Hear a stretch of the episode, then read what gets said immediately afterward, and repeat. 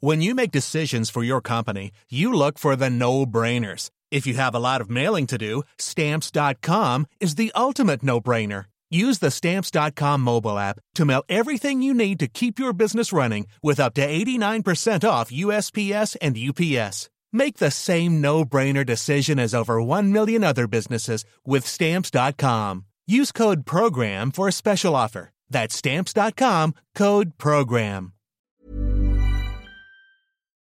Boulevard des Arts, c'est le podcast culturel du Dauphiné libéré. Cinéma, musique, théâtre et danse, dans les allées d'un musée, au pied d'une fresque ou dans les pages d'un livre, voici leur parcours, leur actu, leur regard sur le monde ou leur héritage.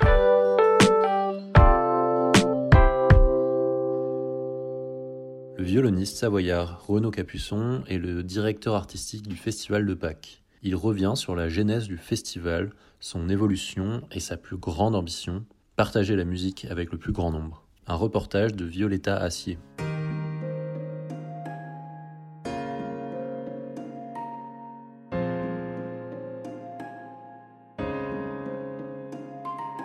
Être directeur artistique et à la fois artiste, est-ce que ça a des inconvénients Est-ce que ça a des avantages et lesquels?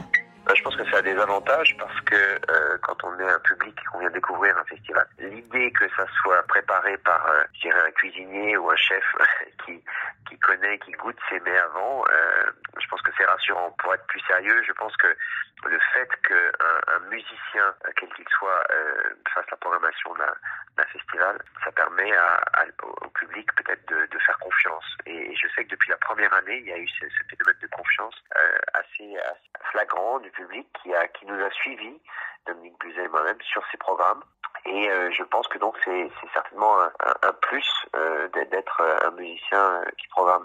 Mais d'un point de vue personnel, pour moi, c'est euh, extraordinairement enrichissant de pouvoir non seulement bien sûr jouer du violon, mais en même temps programmer d'autres musiciens, programmer d'autres œuvres qui ne sont pas écrites pour le violon.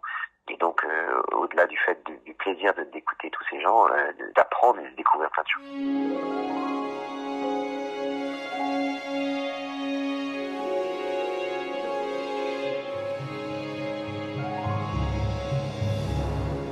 sa création en, 2013, comment a évolué ce grand rendez-vous de la musique classique? Écoutez, je pense qu'il a évolué de façon très organique. On a commencé en 2013 de façon quand même assez euh, pas en fanfare, mais avec vraiment des grands chefs, des grands orchestres, euh, des grands orchestres internationaux, des grands solistes. Donc, euh, on n'était pas sur quelque chose de confidentiel. On a vraiment commencé avec avec une, une exigence artistique très haute, et on s'est maintenu là-dessus avec euh, chaque année un programme qui ne ressemble jamais à celui de l'année d'avant. C'est très important. Et bien sûr qu'on peut retrouver des, des, têtes connues, on peut retrouver des, des, des, artistes qui reviennent, mais chaque année euh, ne ressemble pas à celle d'avant, si ce n'est euh, espèces de trames qu'on a avec cette passion euh, de Vendredi Saint chaque année, avec le, la carte blanche le dernier jour, avec la génération X qui présente des jeunes musiciens, et puis le concert pour pour Aix dans la cathédrale. Donc il y a des repères, mais à part ça, euh, le, le programme est chaque fois extrêmement diversifié.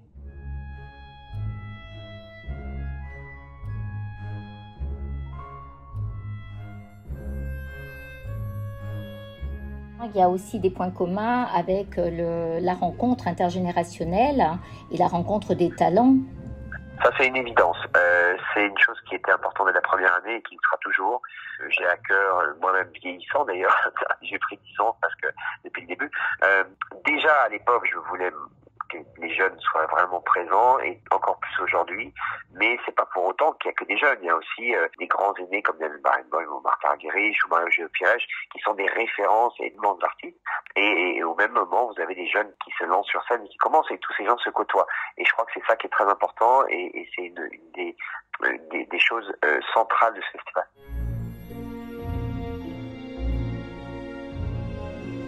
Alors parlez-nous de, la 9e édition donc, qui se déroule du 8 au 24 avril. Quel est son fil rouge, ses temps forts?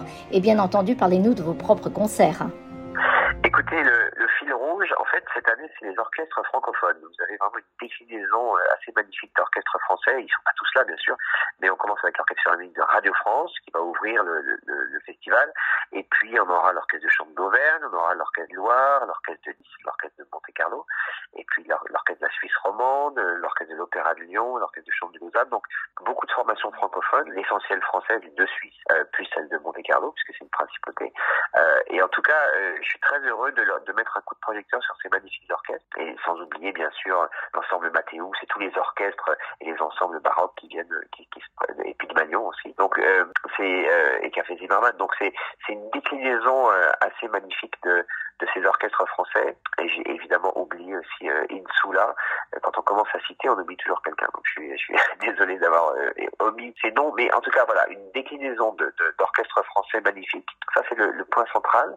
Euh, et puis ensuite, euh, toujours cet équilibre entre grandes stars euh, que sont Rodrigo Flores ou euh, Mario Pires, Martha Argerich, Timon Kovacevic, des jeunes musiciens. on aura un jeune de 20 ans qui s'appelle Paul Ziantara, qui est un, un magnifique, qui j'ai la chance de jouer et qui va venir jouer dans ce concert Génération avec le mentorat de Nelson Garner, qui est un, un pianiste de, de, ma génération et qui servira un peu de, de, chaperon à ces jeunes musiciens. Il y a beaucoup de, de concerts importants, notamment celui, euh, je pense qui est un peu central de, ce programme, c'est celui qu'on va donner au camp d'Émile euh, avec ce quatuor pour la fin du temps de Messian, qui lui-même a été composé en 1941 dans un camp de concentration et qu'on rejouera euh, dans un camp, certes pas de concentration, mais un camp qui a servi à grouper des gens qui sont été envoyés ensuite en concentration. Donc ça va être un moment très fort et, je suis très heureux qu'on puisse vivre ce moment euh, avec Hélène Bercier au piano, Pascal Moragas à la clarinette et, euh, et Kian Zoltani au violoncelle. Une nouveauté euh, cette année, c'est euh, enfin c'est pas vraiment une nouveauté, mais on a on a accentué aussi des masterclass. On aura une masterclass par exemple de Thomas Wettmeyer qui est un immense violoniste.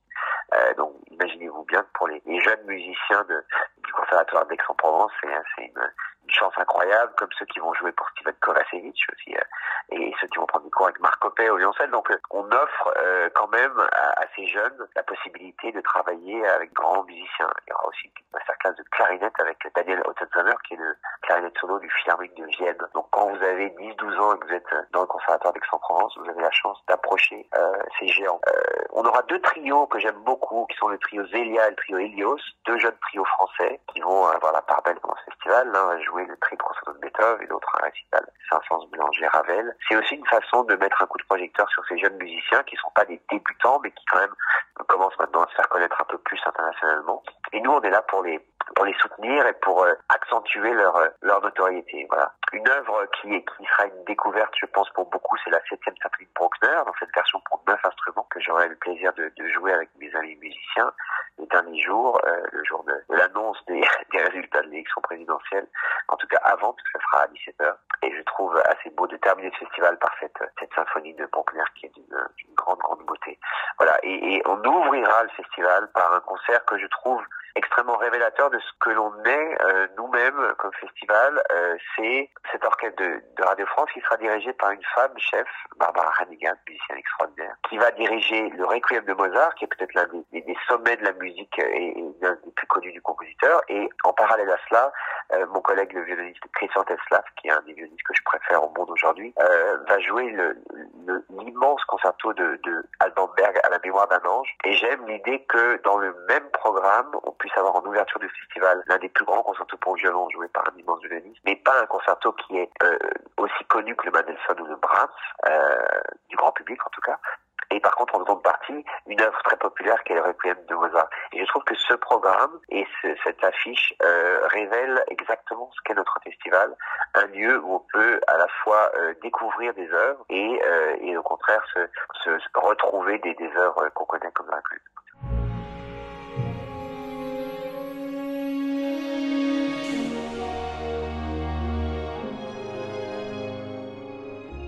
Et vos concerts au milieu de tout ça Écoutez, mes concerts, donc il y a celui euh, avec le, le, le, enfin, la, la symphonie de Bruckner que je jouerai le dernier jour, euh, dont je vous ai parlé. Euh, je jouerai aussi le concerto de Max Bruch avec l'orchestre de Nice et mon ami Lionel Bringuier, euh, le concerto d'Elgar avec l'orchestre de la Suisse romande et Jonathan Nott, et puis un concert très festif et très populaire où il y aura les quatre saisons de Vivaldi, avec deux curiosités que sont les concertos du Chevalier de Saint-Georges, euh, que je viens d'enregistrer d'ailleurs, et qui sont des œuvres absolument splendides, très très peu jouées et qu'on qu'on aura qu'on a hâte de partager avec le public avec soi.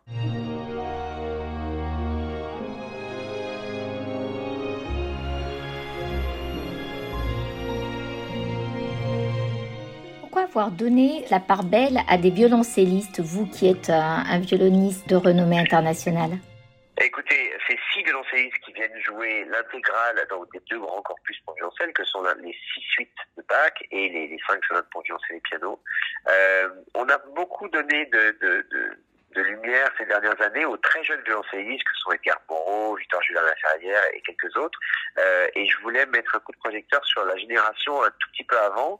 Donc ce sont mes aînés de quelques années, ils ont 50 ans à peu près. C'est une génération absolument magnifique des violoncelles français. Euh, qui, qui, méritent euh, d'être plus connus. Ils sont déjà euh, bien sûr très connus en France, mais euh, que ce soit Marc Copet, Ophélie Gaillard, Anne Gassinel, Jérôme Pernaud, Xavier Philippe et Emmanuel Bertrand, et ils vont euh, se succéder pour jouer ces, œuvres absolument marquantes du répertoire. Voilà, c'était une façon de leur rendre hommage et puis aussi de présenter ces, magnifiques œuvres. J'ai omis de parler du concert que je donnerai avec Martha Argerich, qui est un récital et que, que j'attends aussi avec impatience, bien sûr.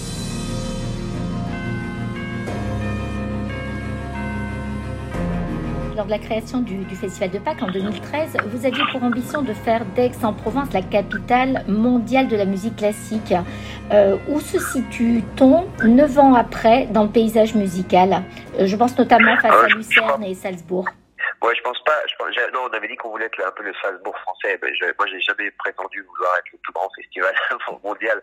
Euh, ça, ça, ça me ressemble pas de vouloir ça. Non, d'être un lieu euh, qui, qui soit un, lieu, un haut lieu de la musique classique dans le monde, oui.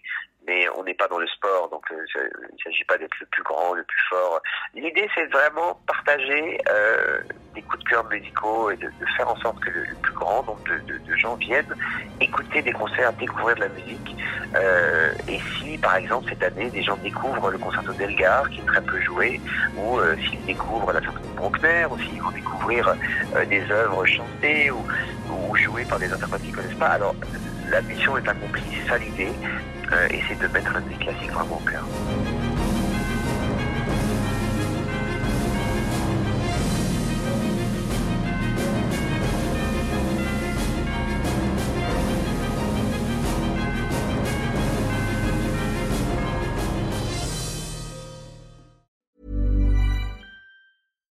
When you make decisions for your company, you look for the no-brainers. And if you have a lot of mailing to do, Stamps.com is the ultimate no-brainer. It streamlines your processes to make your business more efficient, which makes you less busy.